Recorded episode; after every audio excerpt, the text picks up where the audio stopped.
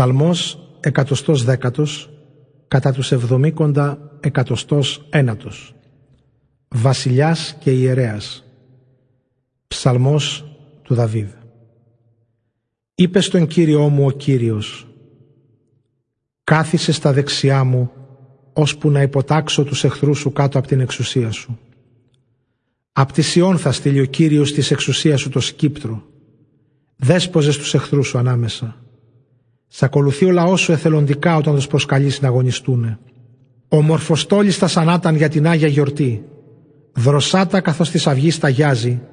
Τα παλικάρια σου τριγύρω σου συνάζονται. Ο Κύριος τορκίστηκε και δεν θα αλλάξει γνώμη. Εσύ είσαι ιερέας για πάντα όπως ο Μελχισεδέκ. Ο Κύριος σου παραστέκεται.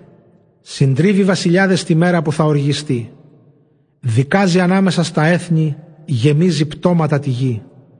Τους αρχηγούς συντρίβει πολλών χωρών. Καθώς πορεύεται, θα πιει από το ποτάμι και από αυτό δύναμη θα ξαναβρει.